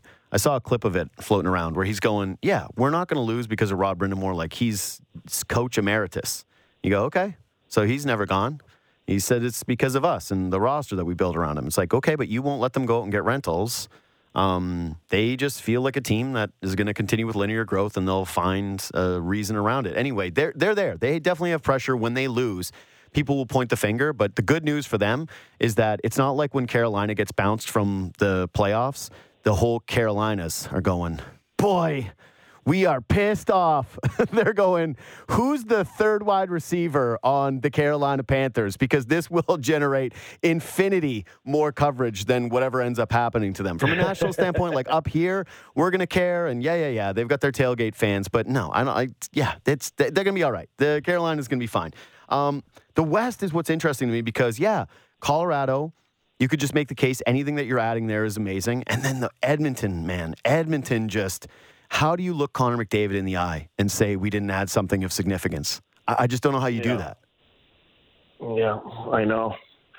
I know. I don't know. And then I, I go on a, a Jets tirade like a month ago or so. How good they are. They're like unbelievable. Taves was the guy like- for them, and then he got he just you know, Yeah. he got unlucky. They need to do something in, in Winnipeg. I think. I think they're good. I just think they just need to spruce it up, give it a little shock, get something going in there because they've got. You know, they're huge. hmm They're physical. They can score. They have. They just need a little bit of a wake up there with something. hmm You know, I, I like them, but they've been so up and down since I started like I know. telling And- them that they're that they're good. I feel like I jinxed them a bit because I've been kind of in love with the Jets a little bit lately. But yeah. I don't know, man. It's it's wide open though in the West. I mean, you could go on Mm-hmm. an epic run over there. Easily. It, Go on it, an epic run. it, it reminds me of the year with the North Division where it just it's there for the taking. So load up, do something, and try to make yourself as best as possible for it. I just yeah, Edmonton. The me- East is so strong that they're scaring the West. The West is like, ah, we give up. Yeah. yeah, we'll see where the chips lie. Uh, they can't give up their picks because they could all go from being at the very top to being in the lottery tomorrow. And they're like, uh, yeah, so never mind. Can we do a redo on that? Turns out we can't give up a first round pick for Gavrikov. Um, anyway, uh, do you have any recurring dreams? Like before you go? That's what we were just talking about before you came on. Recurring dreams. No, I, Yeah. did- I don't know. I don't dream that often Yeah. these days. I, Do you? I, I, I do, but I'm a big has a very vivid dream and then wakes up and then it's just gone. It's like, Yeah, yeah, It- it's it's gone. just- Maybe it's- I do dream yeah. more. I just don't remember them. Like they're literally like not even existing in my Yeah. brain when I. Yeah. you know what's the most embarrassing Is thing that though? old age? What is that? Is there No, science? I think it's you know just anything a, about that? No, it's not old age. Yeah. What am I, a doctor? A sleep doctor? I'm gonna tell you. Yeah, uh, it is. Uh, you know what? You should get checked out tomorrow, buddy. You should. um, I know, I don't come up here. Don't get on a plane. like, go get Oh, somebody yeah. to drive you to the doctor right away. No, uh, I don't think it's that. But the most embarrassing thing for me is sometimes I wake up from a dream and I'll go, I gotta tell somebody about this. I gotta write this down. That was so, and then it's gone. And then I have a second later where I go, Oh. imagine how embarrassing that would be if you could remember and even bother to tell someone for 10 seconds what you were dreaming about. That's the most Oh. cringeworthy thing ever. Or are you gonna write The it down? The times? I've had dreams, yeah, the times I've had dreams too is is I'll it'll be like I'll be like in the morning. I'll wake up and then I'll Yeah. like nod back off, and then I'll go into a dream. Oh, that's good and one. then I'll and then and then I'll start waking up again, and I'm like, no, no, no, no, no, No. don't wake up, don't wake up, stay in the dream. I want to stay in the dream so bad. I'm like, no, no, Oh, and, then, and then my body just awakes, and I'm like, oh god. Uh, you would take what was it, the blue pill in the Matrix, where it was just you go back to the Matrix. That would be you, big time. Yeah. You'd be like, "Yeah, put me back on the tube. like, Yeah. put me back on the tube. Put me out. Dream time. Yeah. Launch, the, put that cord in my neck and Yeah. let me go. yeah. it's over. I love it. All right, buddy. I'll see you uh, hopefully this week. Well, I know I'll see you this week, but yeah, um, Yeah. I'll hopefully be able to. Oh yeah, you we got lots of radio time too. I saw in the thing. I'm doing a bunch of radio things, so I'll see you. Yeah, you have to. Yeah, you have it to. Yeah, you'll. I hope you. You see me. Come by. Like either way, I'll see you before. I'll see you after. Whichever. We'll figure that out. Uh, I'll talk to you later, pal. Right. Thanks for coming on. Um, Okay, tell tell Deb to buy me a new suit. I want to get a new suit. Yeah, I'm the one to do that. Didn't I tell you that I'm the mange one? Like, no, dude. I, I know. I'm using you to do my dirty I was gonna work. say that's the literally the last guy you should have picked. You know everybody here, know. and you picked me of all the people. I walk up to Deb. Do you think Colby could get? She'd be like, I'd get the uh, the K'Andre Miller treatment. Security. yeah, just uh, like I'd be like Drew Doughty. He and I would uh, have the same one thing in common. That would be it. A bunch of spit in our face. That's it. All right, buddy. Oh my god. Talk to you later, right, man. buddy. See you, dude. All right. Colby Armstrong, host of Chiclets Game Notes and SN Analyst. That's part of our deadline team. And yeah, actually, there is still a bunch of stuff that could go down deadline time. And I do think that, yeah, the Kane stuff, again, we've moved off of most of the interesting names. Korpisalo is really interesting to me, though. Maybe there's something that could happen with Matt Dumba. There's still some names.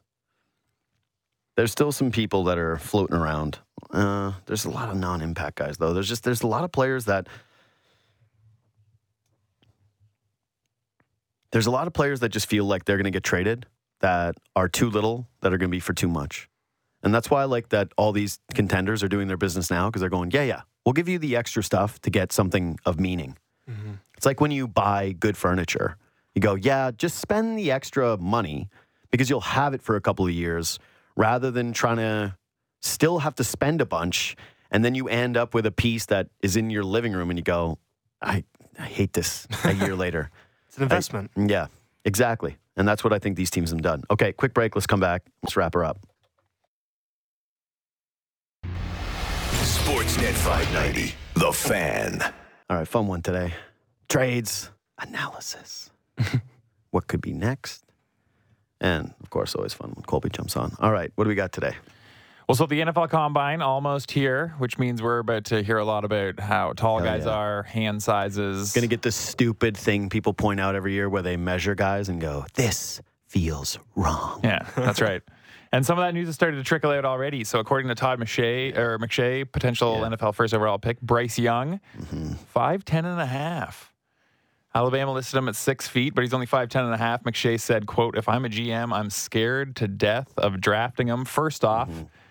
do you really think that matters? And second off, how much do you uh, exaggerate your height in everyday life? Well, Simon. well, a couple things here. Many things here, actually. A lot to unpack. this is why I don't lie about my height. Mm. is because I'm not uh, like I'm right in the spot where it would actually be better to say shorter so that you exceed expectations a little. Where people go, I don't think you're that tall. I think you're taller than what you say. Mm. That is a nicer touch. The problem is if you start going a lot lower than my height, the dating pool shrinks significantly. Like you cannot just be stapling. I'm sorry to all my short kings out there. I wish that the world wasn't this way, okay? It's no shame. We don't make the rules. But if you're slapping five six, five seven, five eight even, you're in trouble. Yeah. You're in trouble. And we we all know this. And I'm not looking down at you guys. I am, but I'm not. You know what I'm saying? I'm basically looking eye to eye with you fellas. I'm 5'10, which is the liar's height, which is the number one like short guy liar height where you guys there, you feel like you can exaggerate up and the only and it's just it's bad news for you because I'm telling you, every woman on the planet knows your exact height. They've got a laser beam for it. Like you exaggerate by one inch up, and they will go no. You're not. Yep, bang. They will You're not six feet. laser beam it. Tranquilizer. That that's that. You're right. I got to get different sound effects. yeah. They uh, Nice. they will There we lock. go. There you go. They will lock in. We, we have to get the Superman laser They're eye like drop. Terminator. They see the identify target, exact height. AI. Yeah, it, they, they know. All right, they know. They there's no fooling them. Okay, No. that's why I always like say my proper height Mm-hmm. when I've gone on dates before, it's usually been, oh, you're actually as tall as you say you are, and I go, yeah. Why would people lie? even though nice. I, even though I in my heart go. Of course, I know why they lie. they're, they're trying to get the foot in the door. Okay, Yeah. it's like exaggerating a resume. Everybody should be able to understand why the exaggeration happens. Um, so I completely understand it. I completely understand it. I just don't think that from my standpoint, it's ever been a good idea to try to do it like because I would have to do what Bryce Young did, hmm. which is I'd have to go up to the six, Yeah. and nobody's getting fooled by that No. ain't nobody looking at me going, maybe. like I'd have to wear boots and Like triple Air Force One. some socks. to get up there. Some I'd have to get those embarrassing. That's the worst thing, the most the hardest shot I get sometimes on social media is I'll get the ads for, hey, are you too short? Do you want these slip-on shoes that make you tall? And then you see these like little short guys in the street going, "Wow, I feel so confident." and you just picture them taking them off and dropping down four inches. It's like going, take it off, oh, just- yeah, oh, yeah. Like, what is this event for? You've got to. There's got to be no worse feeling than when you order shoes like that, and then you put them on, and you feel, and then you just go, "Oh, right, this changed nothing." So. they just scam me out. The Bryce Young thing, of course, it matters. Like, yeah, uh, it you can overcome it, but no, man. As somebody who watched Russell Wilson for a very long time, the book on Russ was that, and possibly why he has not been elite is when he's elite offensively, when he could move outside the pocket and hit receivers on the fly down the field with a cannon for an arm and one of the best rainbow deep balls I think has ever been thrown in NFL history. Um, it's okay. But what did he struggle with always over and over and over again? Throws over the middle. Throws over the middle of the field. Pretty important area. And so, yeah, when you're 5'10, that's tough. Also, it hurts that he's 5'10 and a half because uh, my tall friends, who I have many of, including our, our mutual friend Matt Hayes, who's Yeah. six foot nine, when Kyler Murray got officially listed at the combine, it was like 5'10 and a couple, like, whatever, centimeters. And they held my feet down and measured me to make sure that I was actually taller than Kyler Murray, which I am. But Kyler was- Murray was measured at 5'10 and one eighth of an inch. That's it. I'm barely taller than that. But you're taller. Yep. I'm taller than an NFL quarterback. So, I didn't want to brag. 10.1. I was trying. I, I didn't mean to just stunt on everybody so hard like that that I'm taller than an NFL quarterback. But now I was really hoping to be taller than two, and I actually thought I had a hope there. And so to know that when I watch, that's that's the heartbreaking thing is when you see guys on TV where they just look so tiny, like Bryce does, where it's like, oh, look at that little guy running around. It's like he's bigger than you. Yeah. that stings. That hurts. The interesting one that I found, though, yesterday in discussion with you, and you just put this in the preview for this topic. You are what six four? Six. Uh, yeah. Oh, see, so you So yeah. So here's the thing. So res- 6'3.9. resident tall guy here on yeah, the show. I'm yeah. I'm, tell us what it's like. Oh, I'm tall one. Yeah. Six How's the four and change. D- tranquilizer. Sorry. I'm six four and change, uh, and pretty much every time, you know, this is me fessing up. Pretty much every time anyone asks me how tall I am, I say six five. It just sounds better to me. I hate you I know. I was just I, honestly, the hate I felt there too, Austin. so much. I almost swore. I wanted to be like you, piece I know, of. and I get it. I get it. Six five sounds better, and I'm like six four and, like And there's just under no half. nobody can challenge you. No, Yeah, I know. uh, Austin's choked. Austin is very upsetting. This is Austin's very upsetting for me. Austin's choked because yeah, when I talked about the guys I look down on, he's one. Average American height, five nine. Bang. You're five nine. the, the average uh, average American height for a man is 5'9. Okay, yeah, awesome. So You wanna we're come all clean? above average here. No, we're not. Want to come clean? No, today- not really. He's turning his Not- mic on and off. No, today today is not the day. No, there's no pressure. Five eight and three quarters. We round up, JD. We round do up. we not? We round Hey, up. I get That's it. what we As do in the metric rounds up. system. Yep. I'd, I'd like to JD's see the person that made that measurement of you. Dr. Rosen, you- Yeah. I hope you're listening right now, man. Yeah, you know Come what? through. Dr. Rosen, I'd like to use him as well because I might actually hit six feet if that's the case. If that's the way he's measuring, I'm into it. Um, yeah, it's heartbreaking to know that you have so much and still feel as though you are entitled to more. Sorry, guys. I will say too. I so Matt Hayes, our friend, Yeah. six nine guy who we just mentioned. too I much. worked with him for years. I get furious when like there are people much taller. than So the first time I met him, I was like, "Who is this friggin' guy?" And then of course he's like the nicest guy. But I was just furious the first couple days of knowing Matt Hayes. Yeah. Um, that's that's funny because to me, there's a point of diminishing return. Like, Oh yeah, yeah, yeah, for sure. like I love my boy. Don't get me wrong, but I don't want to be like him where everything is uncomfortable. Yeah, yeah, yeah. Everything sucks. And yeah, he's like the amount of times I've made fun of him in his car with the is there something comical about my appearance? It's this is the largest automobile I could afford. exactly. No, man. There's just no. Once Where it- do you think that line is? I think it's where where you're at. Six four to Ah. six. I'll I'll say six six. I think six six.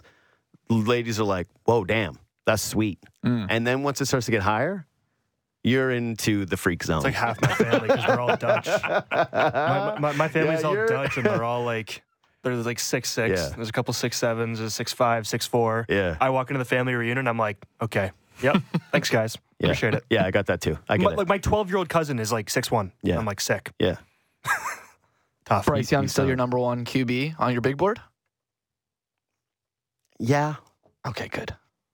Like it's not like he's moving below Will Levis, who I have seen essentially none of. Right. CJ Stroud would be the other one. I too, like that- CJ Stroud a lot. Yeah, I like him too. And Anthony Richardson's No, shooting the up Anthony the boards, Richardson man. thing. I Fifty-five percent completion rates. What are we doing? yeah, I know. Apparently he's throwing at the combine though, which is sweet. Oh, Guys never throw at the I mean, combine. I know, but Zach Wilson throwing things. No, here's here's what I'll tell you about that is after the Malik Willis experiment, I'm like, nah. I watched I watched your team, Austin, bench their first round quarterback in favor of Josh Dobbs in a must win game, and I went, yeah, this this has a limit when we go with just a freak athlete guy. And yeah, he's a freak athlete, all that stuff, cool. He'd be fun for a team potentially down the line, but no, I think that right now I'd have it. Uh, maybe it is Stroud one for me. He's I do like Stroud a lot, and even watching him in the in the playoffs this year, I just kept being Yeah. more and more impressed. It was his Yeah. best game. He was good. He was good late in Yeah. big games. Exactly. And it's just the size, the mobility, the arm strength. There's just a lot to like there. Granted, I'm not exactly Mr. Professional Scout, but as a Seahawks fan, obviously I've been watching these quarterbacks this year with a little bit more intent, hoping that, you know, they would get one. Now it doesn't feel that way, which I'm still kind of upset about. I'm not going to lie. But yeah, I'd say it's between those two. But I'd probably lean towards Stroud actually, just because, yeah, um, I watch Kyler a lot in my division, and it's frustrating watching the tiny little guy run around and not be able to make some of the throws. And dude, when those guys get hit, it just it's different. And this is the NFL now too. You know, you're watching him in college, and he's just dominant. He can run around. I do like that. Bryce is such a gamer though too. He's just one of those guys where he just gets it, and i love both. I don't want to sound like I'm disparaging either guy because I'm actually a huge fan of both of those guys, and I was really hoping that Seattle would end up with one of them. That was basically it for me this year, and now, now I'm just. You think they're sticking with Geno?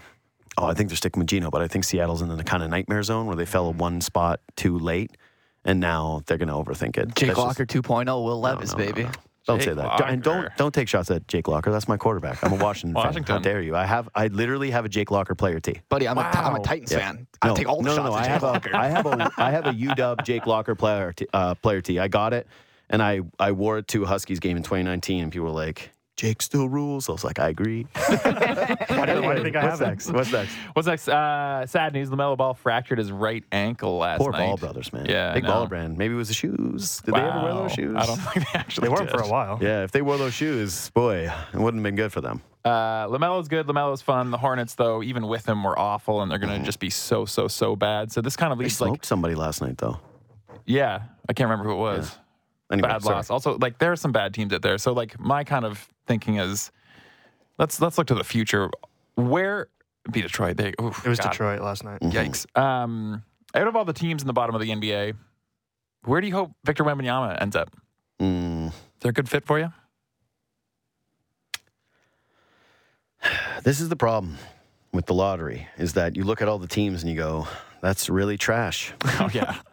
Because what the leaders are want like him to go? Rockets, Spurs, Pistons, Hornets. Well, Okay. the Spurs are doing a generational tank right I now. feel 16 in like- a row. this is a weird thing to say, but I'm just I'm not going to lie to myself. I'm just going to say what's in my heart. It the Thunder would be the biggest nightmare for me for them to land Scoot or uh, Wembanyama because I just don't want to see them get rewarded for all the the picks and the They're pretty things. far out though. Plus, I am a Seattle Supersonics fan originally who wishes nothing but doom on the Oklahoma City franchise. That's what's so painful about how much I love Shai and how much I actually like that team. Uh, yeah, like I really enjoy watching OKC games. Yeah. like very much enjoy, and I find myself after Leafs talk or after a Raps game, flipping over to Western Conference, and if they're on, them and like I would say Denver and Sacramento are I was going probably to say like the Kings. yeah, Denver and Sacramento. Those are the three teams that I'll kind of flip on with some regular. I also find myself watching a decent chunk of Jazz games. Oddly, um, anyway, Lauri Markkanen. yeah, I don't know. Yeah, All but, Star Lauri. uh, if I was gonna pick a Wembanyama destination where I'd be kind of like the most interested, that's real. I would say the Magic because I like the Magic, Mm. And I think that they have a fun team. But to be honest, I'm. I like. I just think Scoot is gonna be more fun to Sure. watch. Yeah, yeah. Mm. He's gonna be more enjoyable of a player. So Did you see that photo of him over the weekend? yeah, dude, he's Oh, my shredded. goodness. Yeah, no, he's He's a grown man. no, Holy. that's that's one of those things where he would have showed up and played you in high school and it's your senior year, and you'd have been out there and looking across and going, "Get out of here! Somebody show me his birth certificate. What are we talking about? I'm not playing that guy. What are you? What?" You know, like viciously, he would dunk on you. Like he'd hit Oh, you in your goodness. chest, face, somewhere in that area, and you would just be bleeding out of your nose, going, "What happened to me? I got hit." Give an Somebody algebra hit test the next day. Somebody hit me. No, yeah. That there's no to me, honestly, there's really no good option. Um, there's kind of an interesting one with the Pelicans if the Lakers hit, you know, their pick. Right. hmm With LeBron missing some time now too. The Spurs could not be the Spurs.